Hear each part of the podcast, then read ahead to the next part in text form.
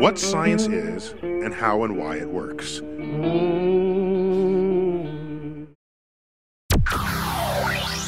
В 1994 году в Лос-Анджелесе произошло мощное землетрясение.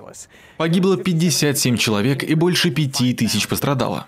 По разным оценкам, ущерб превысил 20 миллиардов долларов.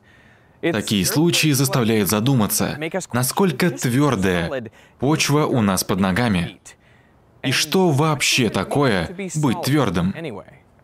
На первый взгляд деготь кажется твердым. Но на самом деле это жидкость, просто очень вязкая при комнатной температуре. Вязкость – это мера сопротивления текучести. Вязкую жидкость мы часто называем густой. У оливкового масла вязкость почти в 100 раз больше, чем у воды, а у меда в 100 раз больше, чем у масла. Деготь, в свою очередь, в 230 миллиардов раз более вязкий, чем вода. Кстати, в университете Куинсленд в Австралии с его помощью уже много десятилетий проводится самый долгий в мире лабораторный эксперимент. В 1927 году деготь поместили в сосуд, из которого с тех пор почти за 90 лет упало всего 9 капель, примерно одна в 10 лет. И еще никому не удавалось увидеть сам момент падения. Однажды в 1988 руководящему в то время экспериментом Джону Мейнстоуну это практически удалось. Но вот незадача. Он не вовремя вышел из кабинета заварить себе чай. За экспериментом можно следить онлайн, ссылка в описании. Но поскольку предыдущая капля упала в 2014, вам придется подождать. Возможно, вы слышали и о другом очень вязком веществе – это стекло. Если присмотреться, в старых храмах цветное стекло утолщается ближе к основанию. А все потому, что в течение веков оно медленно стекает вниз. Вообще-то нет. Это ошибка. Мы смотрели в старые телескопы, в которых оптика крайне чувствительна к малейшим дефектам в линзах, но при этом они до сих пор отлично работают. К тому же изучение витражей вековой давности не выявило никаких признаков текучести. Все дело в том, что сделать стекло равномерной толщины очень трудно. И тогда, тысячи лет назад, их приходилось устанавливать утолщенной стороной вниз. И, кстати, у свинца вязкость меньше, чем у стекла. Так что если бы стекло было жидкостью, свинцовые рамки уже давно бы превратились в лужу. Особенность стекла в его аморфности. Это значит, что молекулы кремния в нем расположены не как в обычной кристаллической решетке, а просто в перемешку. Все потому, что в процессе производства стекло очень быстро остывает, в результате чего молекулы не успевают образовать типичную кристаллическую структуру.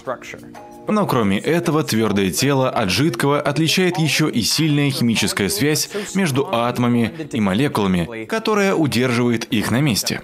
В воде, дегте и масле молекулы перемещаются относительно друг друга при комнатной температуре, а в стекле – нет. Что же насчет самой Земли? Под слоем коры находится мантия, с которой связано движение тектонических плит и землетрясения. Но вот вопрос, мантия твердая или жидкая? Мы не можем изучать ее напрямую. Однако, когда что-то вырывается из-под земли, мы видим красный расплавленный камень, то есть лаву. Можно было бы предположить, что мантия тоже состоит из этой магмы, горячего текучего камня, что логично. Ведь чтобы вытекать, она должна быть жидкой, верно? Вообще-то нет. Мантия – это твердая оболочка, которая из-за давления, несмотря на температуру, не превращается в жидкость. Мы знаем это, так как поперечные волны от землетрясений проходят через мантию, а проникать сквозь жидкую среду они не могут, например, сквозь жидкое внешнее ядро Земли. Жидкость в ответ на толчок или вытеснение растекается. В результате мы видим тень от жидкого внешнего ядра, когда измеряем силу сейсмических волн на другой стороне планеты. Но почему тогда мантия подвижна? Все дело в несовершенстве строения кристаллов. В разных местах решетки всегда находятся пустоты, и под высоким давлением соседние атомы иногда перескакивают на пустующее место. С точки зрения человека, каких-то последствий от этого придется ждать очень долго. Но с точки зрения геологии, эффект моментальный. Вязкость мантии на несколько порядков выше, чем у стекла, так что жидкостью ее вряд ли можно назвать, ну, разве что в масштабах геологического времени. Деготь, являясь жидкостью, настолько вязкий, что выглядит как твердое тело. И в то же время мантия Земли на самом деле твердая, но ведет себя как жидкость, если подождать подольше.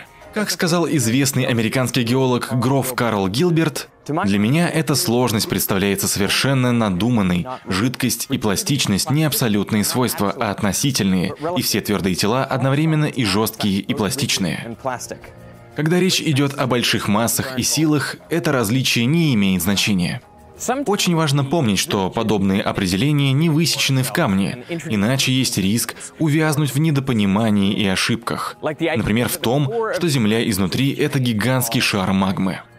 Было бы здорово, если наши суждения о жидком и твердом были несколько менее жесткими. Переведено и озвучено студией Верт Дайдер.